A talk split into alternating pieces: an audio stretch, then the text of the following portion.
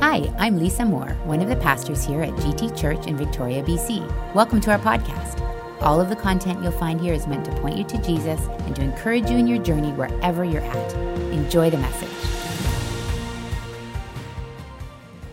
All right. Well, it's good to be together today. We're starting a new series actually on the uh, Sermon on the Mount. So, for the next eight weeks, we'll be in this uh, Matthew text from chapter 5 through chapter 7. Looking forward to that. But before I jump into that, I want to give you an announcement, and that is that GT West Hills is relaunching in March. Woo! Yes! Yes, yes, yes. Our, um, our West Hills, West Shore location has uh, been unable to meet because we didn't have a building.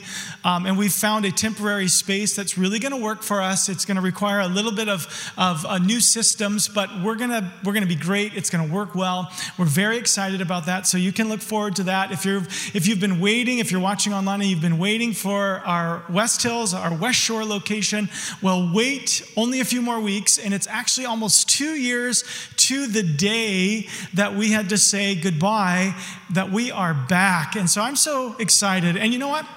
I have a sense in my heart that, that uh, the word of God is going to be true, that the years that the locusts have eaten will be restored. Amen?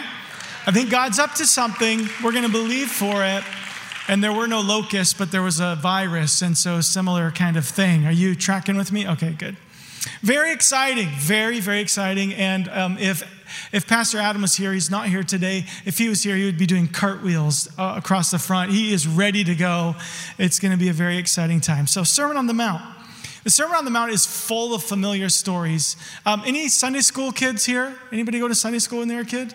The foolish man builds his house upon the sand. You know that one? Yeah, did you learn that?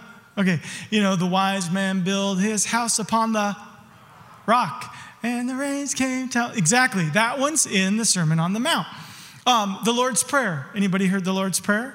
Sermon on the Mount. Yeah, lots of really great things. Oh, yeah, sorry, middle school kids, goodbye. Get out of here. We love you. Be blessed with Bryn. Go. Okay. Uh, also, um, there's a story next week we'll be looking at. It's not really a story, it's more of a like a, a, an analogy that Jesus makes that's very familiar to us the um, salt and light.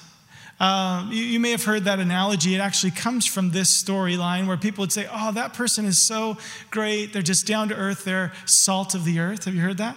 Guess what? That's from your Bible. That's from the Sermon on the Mount. So lots of good stuff we're going to cover. There's going to be a lot of challenging moments, a lot of, a lot of uh, pieces for us to wrestle with. But the Sermon on the Mount is Jesus' preaching. And it's the longest recorded sermon that Jesus preached. And it's my opinion, not all agree with me, but it's my opinion that it didn't necessarily happen in one moment. But Matthew, who was a collector of taxes as Levi, became a disciple of Jesus, and he turned from being a collector of taxes to being a collector of stories. And he began to collect all of the best and most common repeated teachings of Jesus into 107 verses that's known as the Sermon on the Mount. And he was writing to a Jewish audience with a point. His point was to make sure that the Jewish audience knew that Jesus truly was the Messiah. And the way that he did this was he connected the life and story of Jesus to the life and story of Moses. And he presents Jesus as a second Moses. He presents him in such a way, and he says, Hey, just like um, Moses had a divine calling, so did Jesus. Just like Moses came out of Egypt, so did Jesus. Just like Moses crossed over the Red Sea, Jesus went through the waters of baptism. Just like the children of Israel with Moses wandered in the wilderness, so Jesus went into the wilderness to be tempted. Are you seeing the storyline? There's a parallel that's happening here. And then we get to chapter 5, and that mirrors what happened to the Israelites when Moses went up the mountain and got the Ten Commandments. Jesus didn't get Ten Commandments, but we're about to see in chapter 5. He goes up on the mountainside and gives out eight Beatitudes, and that's going to be our text today. The parallel continues. Jesus is a perfect, better Savior. Moses was tempted, angry in the wilderness, and failed, but Jesus was tempted in the wilderness and won. Amen? Very good, very exciting. So we get to chapter 5.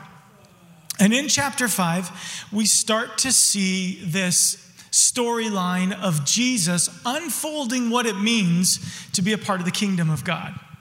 And, and being a part of the kingdom of God is something that is offered to us, the kingdom of heaven. So there's a difference here between the Ten Commandments and the Beatitudes. Let me explain to you what that is. The difference is the Ten Commandments were based on 10 things that you should not do, right? Do not steal, do not kill, do not commit adultery. On the flip side, Jesus gives eight Beatitudes, eight things that you should do things that are present in your life. It's empowering, it's releasing. It's not, um, it's not a call to hold back. The law is always a call to hold back. But in grace through Jesus, we are called to move forward and move forward in his blessing and move forward in a beautiful way. And so that's the difference between the Ten Commandments and the Beatitudes. So let's jump in, chapter 5, verse 1 and verse 2. It says this Now, when Jesus saw the crowds, he went up on a mountainside and sat down. His disciples came came to him and he began to teach them. Now, this last phrase, he began to teach them, is important because this phrase, actually, if you were to look at the Greek structure of the sentence, it's actually saying these were the teachings that Jesus taught us over and over and over again. And so Matthew collected all these teachings. It's like the disciples were hanging out together and they were saying, like Jesus always said, and there you go 107 verses of the things that Jesus always said. These become foundational to the kingdom of God. The Sermon on the Mount is known as the Magna Carta of the kingdom, it is certainly the manifesto of the king. And so, this we need to pay special attention to. We need to take our time with it, but we also have a lot of ground to cover. So, thanks for being along. Buckle up your seatbelts. This verse says that when Jesus saw the crowds, now here you go. This is context. The disciples were now getting swept up into something that had quite a bit of momentum. In chapter 4, we see all about how Jesus starts to do miracles and people are gathered to his teaching and his miracles. And now we get to chapter 5 and the disciples are going, Success!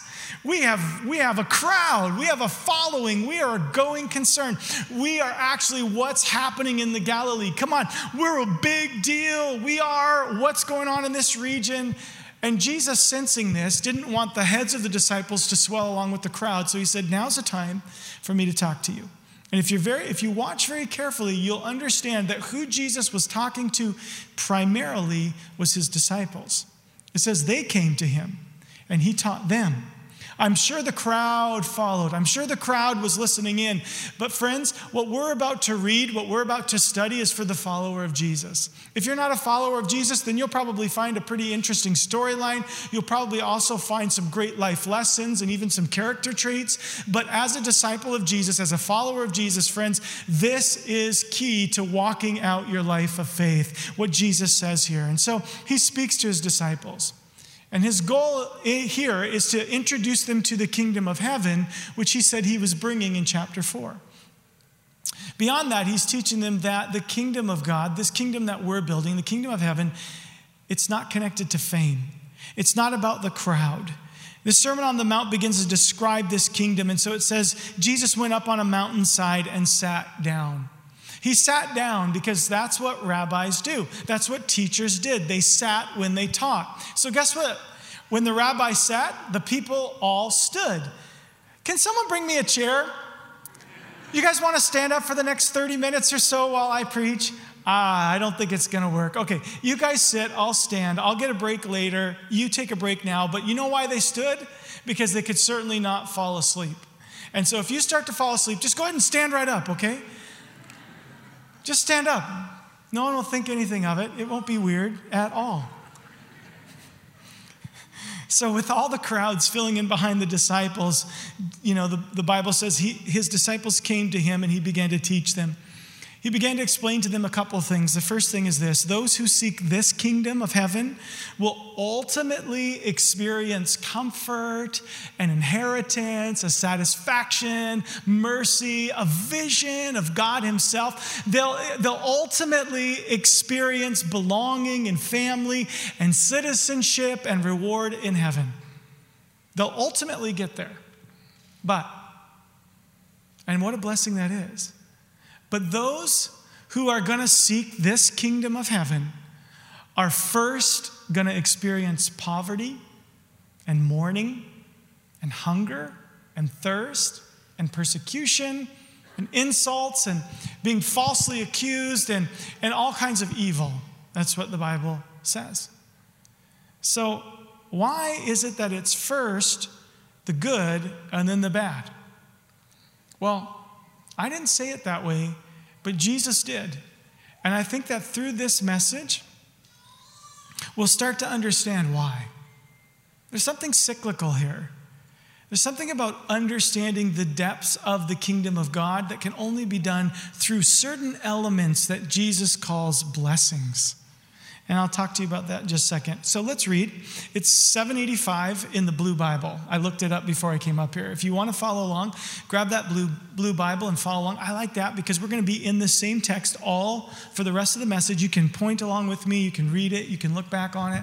Verses certainly will come up. But I think that it's good. It helps me learn specifically if I engage with the word. 785 in the blue Bible in your in, um, in front of you.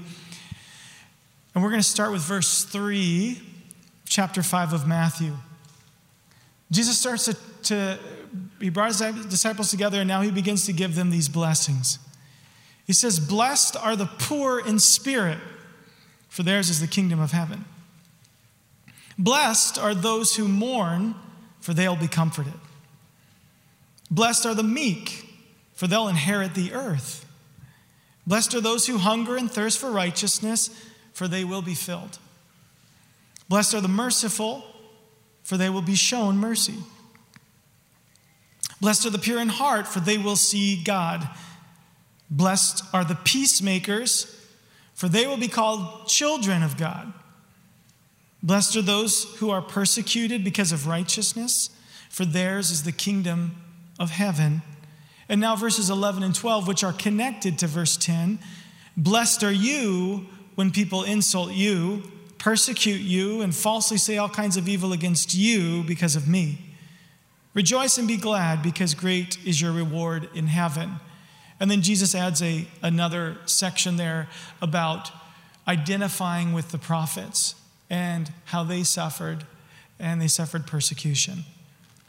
The point here is that at the end,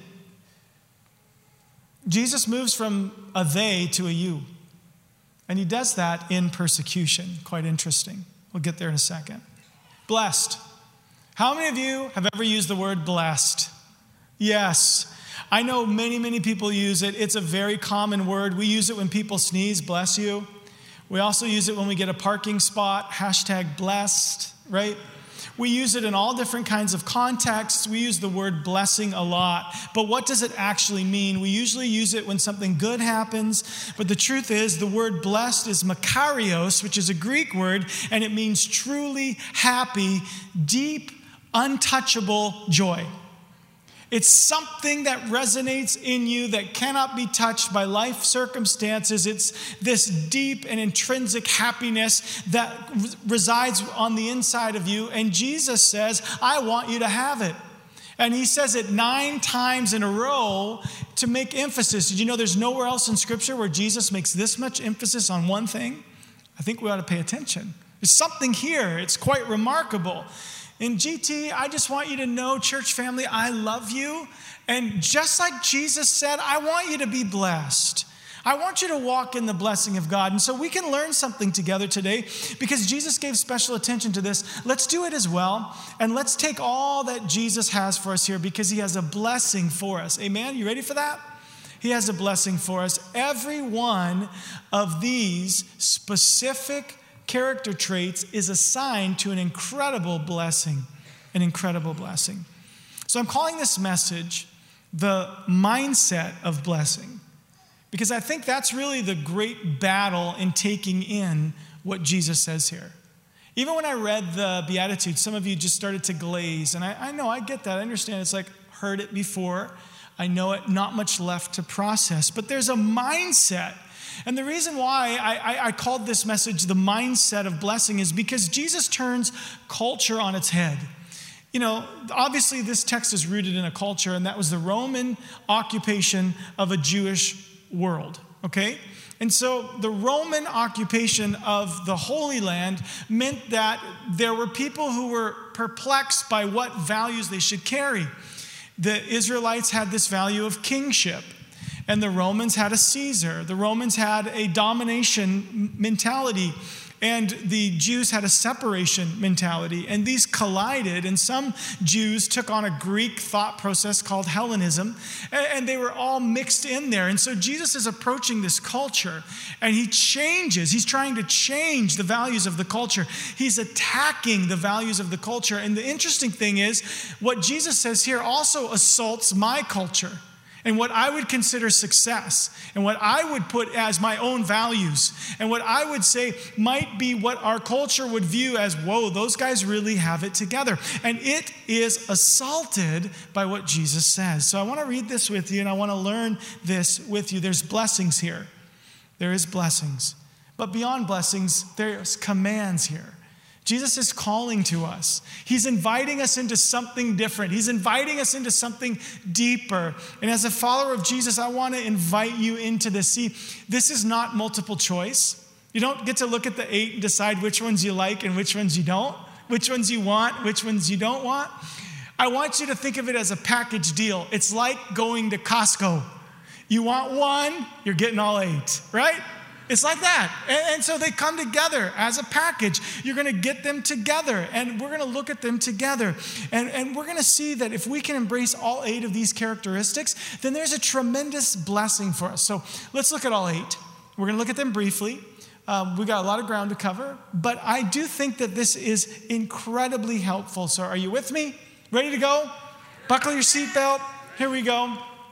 So, we're going to look at each one. The first one comes in verse 3. Blessed are the poor in spirit, for theirs is the kingdom of heaven. And just a brief word on this you enter the kingdom of heaven by seeing your spiritual poverty. This verse says that blessed are you when you're poor in spirit. Now, this isn't talking about material wealth, it's not talking about material poverty. It's talking about understanding that I am impoverished without Jesus that no matter what I've done to build my kingdom, if I want his kingdom, I've got to realize that mine is bankrupt. You know what I'm talking about?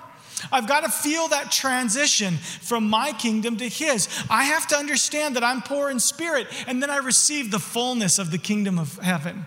And that's the transition. So you're blessed when you're able to say, I am poor without Jesus. I need Him. I can't do anything to save myself. It's all Him. And so that's how you enter into the kingdom of heaven. And maybe that's exactly where you are today. And being made aware of the fact that your kingdom doesn't cut it is a very important piece. Let the Holy Spirit speak to you. Let God speak to you about that because your step is to say, Jesus, I need you. And I guarantee you, He's the best Savior in the whole wide world. He will rescue you if you call upon His name. Second thought from verse 4 Blessed are those who mourn, for they will be comforted. So, sure, this could talk about mourning emotionally, absolutely because we need comfort in times of mourning when we're when we're suffering because of loss because someone we love has died because something we dreamed for has died because uh, life has dealt us a very difficult set of circumstances. And certainly we can receive the comfort of the lord in those times. But i believe just like poor in spirit we're talking about spiritual mourning. And in other words what i'm suggesting here is that this verse is talking about spiritual mourning over the death of myself. Did you know that dying to yourself includes a mourning process? So you think about it. Jesus says, Come on, step into the kingdom. It requires poverty of spirit. And all of a sudden you go like, well, what about everything I worked for? What about all the stuff I set up? What about all the systems I created? What about all of the, the, you know, the, different, the different levels of success that I've been told about all my life? I mean, I've got, I've got my financial success and my family success and my, you know, my personal success, my, my, all of my, my network. And, and I'm not suggesting that anything of that is wrong, but that kingdom is what we have to step away from if we're able, if, you know, so then we'll be able to receive the kingdom of God, the kingdom of heaven. And so what ends up happening is we walk through a mourning process. And the mourning process is I'm dying to myself. I'm dying to that way of life. And sometimes we feel like, oh man, did I waste that much time? And if you've lived your life apart from God, listen, it's okay to walk into the presence of God, recognize there's a need there, and say, Wow, I've built a lot. Let Him redeem that. Let Him change that. Let Him transform that. Because those things can be a blessing once you understand the blessing of the kingdom of heaven. And God will use what all is in your life for His glory, but it requires letting go of that and clinging to Him finding the kingdom. There's a mourning process, there's an exchange that's going on here. And I think that's really key, really important. Uh, the third one is verse 5 Blessed are the meek, for they will inherit the earth. Now, as we stand where we are, I think inheriting the earth is a future concept. Maybe for the disciples, as they gathered around Jesus, they would have said, if they were here today, go, wow, look what you've done, Jesus, billions of believers around the world. That there's an inheritance there. But I think for us, as we stand in our time, look to Revelation. It's a future inheritance, it's still to come. It's the wonderful gift of heaven and heaven on earth. Okay, but the point here is that Jesus says you're blessed when you're meek. And meek is an interesting word. There's a deconstruction going on here poor in spirit, mourn, meek.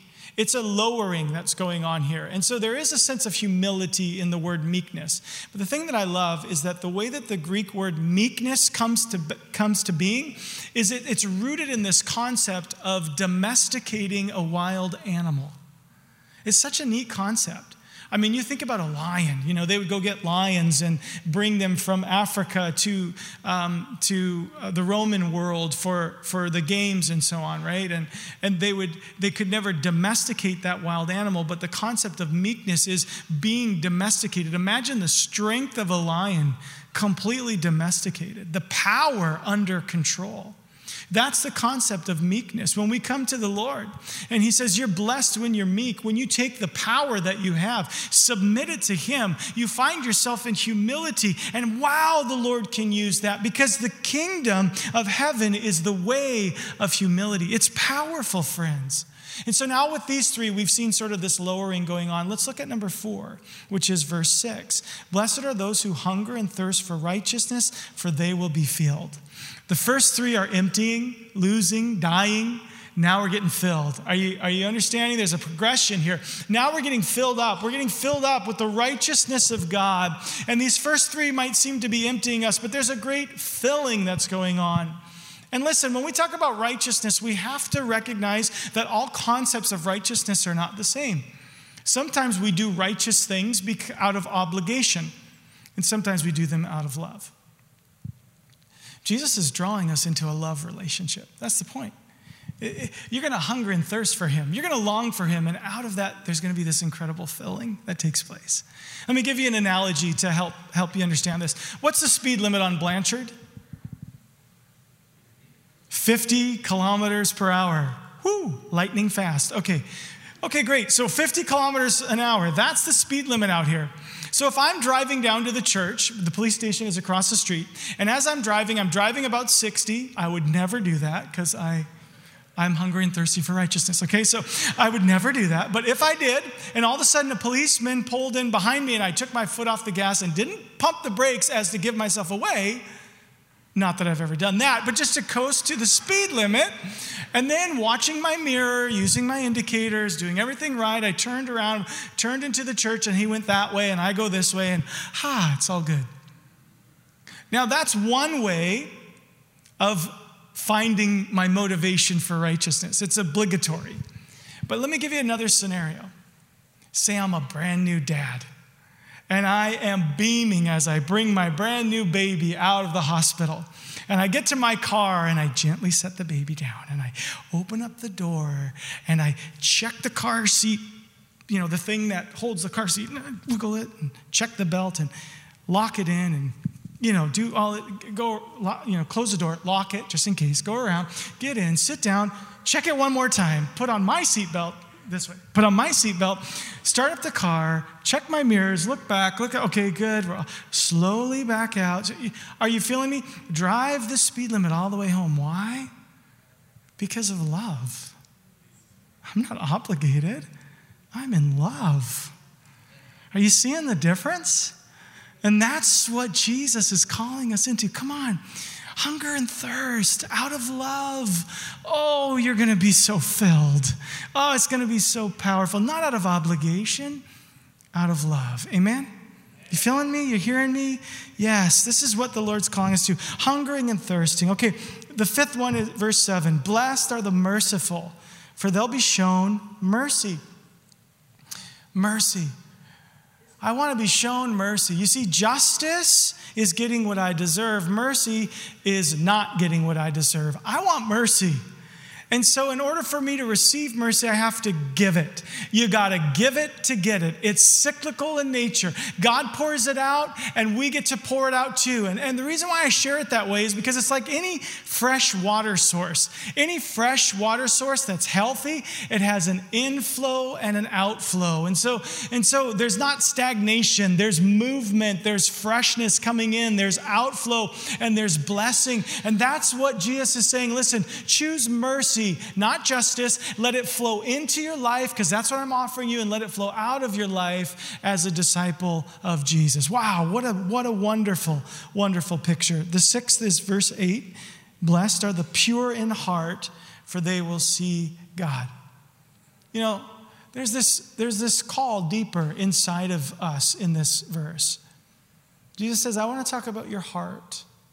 Man looks on the outward appearance, I, God, looking at the heart. Let me talk to you about your heart. You see, the, the Jews that were surrounding Jesus were rooted in, in a, a law based system. And the Pharisees, who were the religious leaders, were there to portray the best way to live out this law based system. And so they were perfect when it comes to what's on the exterior. They were, they, you know, they did all the ceremonial washing, the cleansing, the washing, the washing, the washing. They must have had prunes for hands. They washed and they washed and they washed and they washed this way and that way and every way. And they, they did all of these things in order to create a, the goal was to create a picture of a cleansing that comes from God. But everything they did was exterior and it became this law, this rule this obligation versus this love. And that's why Jesus said to them that they were a brood of vipers and they were full of deadly poison. Their hearts were full of poison. Something was going wrong on the inside, although the outside looked perfect. And so Jesus says, You're blessed as a disciple when you focus on the heart. Because here's what Jesus promises you Jesus promises you cleansing, He does it, He does the washing. Aren't you grateful? He does the washing. But here's where we get to participate we get to walk in that purity and in that cleansing that Jesus offers us. We get to enjoy it, we get to live in it. I don't take a bath and go roll in the mud. I enjoy the fact that my old spice is smelling good, right? Absolutely. And that's the point here is that we're going to walk in the cleansing of Jesus, pure in heart, and we will see our God. He'll become visible. Because what's going on on the inside of me is my, my heart is pure. And I look to heaven. I look for God. I'm not distracted by rogue thoughts and, and passions that are unruly because I'm living in the cleansing of Jesus. Number seven, verse nine Blessed are the peacemakers, for they will be called children of God. Let's just start in the right place. God made peace with us through the cross of Jesus Christ. Praise God. We have peace with God which is of most importance. But the goal here in this verse is peace between each other. There's a context of peace between each other. It's the defining mark of the follower of God that we have peace with each other. And so, peacemaking means when I offer love in the face of hate, I offer mercy in the face of judgment, I offer joy in the face of sadness, I offer hope in the face of fear. Therefore, I am a peacemaker and I reflect my Father in his goodness. Number eight, verse 10 Blessed are those who are persecuted because of righteousness, for theirs is the kingdom of heaven. You know, this is the same reward as the first one. It's, it's like God is bringing us back full circle. It's like Jesus is saying, Come on, let's go back around. When you're poor in spirit, you receive the kingdom of heaven when you're persecuted, you take another step into understanding the kingdom of heaven. There's a further death that's going on. There's a further impoverishment that's here. And that's why Jesus adds two more verses to give this specific emphasis. And this is the point. The point is, we're certainly not experiencing the kind of persecution that we see in other countries, are we? This isn't North Korea. We're certainly not experiencing what our brothers and sisters in Afghanistan are experiencing. Number one, when it comes to the list of the most persecuted Christians in the world, Afghanistan. We're not experiencing what others are experiencing in other parts of the world in Iran, where there's great persecution. But I think that we should be prepared for our faith to cost us something. Can I challenge you with that thought? We should be prepared for our faith to cost us something. That's what being a disciple of Jesus is about. I was so challenged by a, a video um, that I watched called Sheep Among Wolves, and I would recommend it to you. It's a documentary film about what's happening in Iran. And the church in Iran is exploding. The revival there is powerful. The move of God is fantastic. And the persecution is awful. God is showing up in divine ways He's revealing himself. He's literally sharing passages and, and, and chunks of scripture with people who have no context. The man in white comes to visit me, and I write down what he says, and it's John chapter 1. Friends, there is remarkable stories. In fact, in our last baptism video, there was an Iranian woman, a Persian woman who was baptized. You would have heard her testimony. She spoke in Farsi, and there was there was um, there was the subtitles. God is doing something amazing there. So I'm watching this documentary. Yeah, praise God.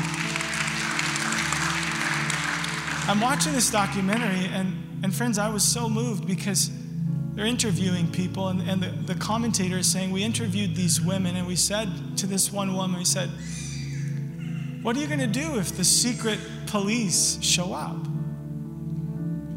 And the secret police are brutal. Their goal is intimidation, humiliation. And what they do to the women is horrible. It's awful. But when this woman was asked, what, what was it, what, what is it that you would do if they come and they find you? And she said, I've given Jesus my life. It's cost me my family, it's cost me my job, it's cost me my circle of friends, but I've given my life to Jesus.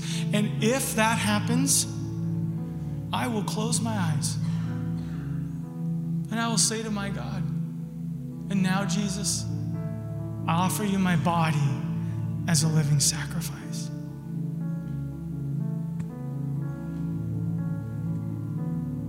The challenge of that is heavy on me today. That's real. And I just, I just feel like we have something to learn about the vitality that comes through persecution. I've just felt in my own heart that we should be ready for a little bit more cost in our faith. I, I felt like I want to have a faith that can endure persecution. I don't want to just say I'm ready. I want to be ready. I want to be someone who says, Jesus, if that's what, it, what you're calling me to, then I'm ready and I'll receive that. And so as I kind of bring everything back into a snapshot, I'm going to put an image up. And this image is reframing all that we've heard today in a way that I think becomes a little more like put it in your pocket and take it home. So here, Jesus bringing us a mindset of blessing. And I'm calling this the Beatitude Challenge. Number one, instead of pride and independence, cling to God as your life source. Instead of happiness at any cost, choose to mourn your pain and your past so you can move forward. Instead of power, embrace humility. Instead of pursuing your personal needs, long for God to fill you. Instead of demanding justice, extend mercy. Instead of focusing on the exterior life, focus on the heart. Instead of peace and comfort for yourself, work to bring peace to others. And instead of weak commitments, accept persecution. So, Jesus, we're hearing you. We're your disciples. Can I invite you to stand to your feet? I want to stand in God's presence with you today because I'm sure that as we do this, we will be blessed. But I want to be a disciple of Jesus with you today, and I want to stand in his presence and I want to be still before him. I'd ask you just in this standing place just to bow your head with me for a moment, and, and we are going to get to communion. But maybe you're here today and you say, What I need is I need the blessing of being poor in spirit. I need Jesus, and I recognize that nothing else can save. Not my bank account, not my RSP, not my promotion, not my million dollar idea, not my home equity, not my insurance policy.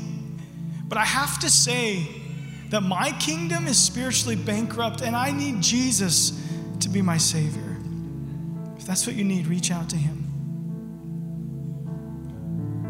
I'll tell you where the challenge is for me.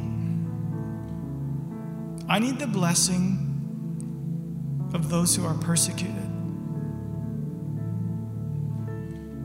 Maybe you're with me today. Maybe you're able to say that, Jesus, you're enough because you're everything. And my commitment to the kingdom has been t- at times too weak. And I choose today to be a living sacrifice. That's my choice. And that's my decision. I am prepared for my faith to cost me something. Obviously, I don't want it, Lord. Obviously, I don't look for persecution, but I'm ready for there to be a cost in following you. And I'll accept that as a living sacrifice. I think communion is a beautiful response. So I'm going to ask each of you now to take your communion cup and get it ready with me. It's a special Sunday for us. It's a time when we celebrate Jesus, his death, his sacrifice.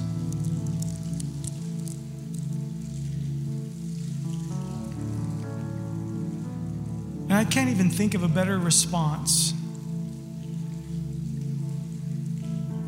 to this beautiful challenge than to say, I will identify with your broken body and your shed blood. So I'm going to read from 1 Corinthians 11 and we'll take together. For I received from the Lord what I also passed on to you.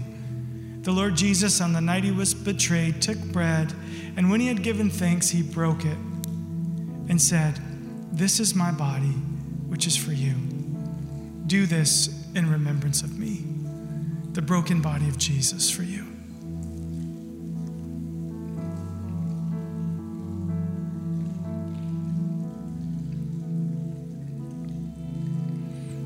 In the same way, after supper, he took the cup, saying, This cup is the new covenant in my blood. Do this whenever you drink it in remembrance of me. For whenever you eat this bread and drink this cup, you proclaim the Lord's death until he comes. The blood of Christ shed for you.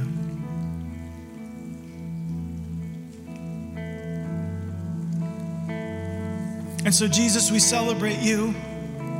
You're the one who wins the victory. You're the one that cleanses us and gives us pure hearts. You're the one that we hunger and thirst for. You're the one that we long for. You're the one Lord, we're humbled before you. We want meekness in our lives. Lord, we, we want to be willing to suffer for our faith because you are worth it. Lord, we celebrate you. We glorify you. You have won the victory, and we stand in faith with you, and we love you, Jesus. We love you.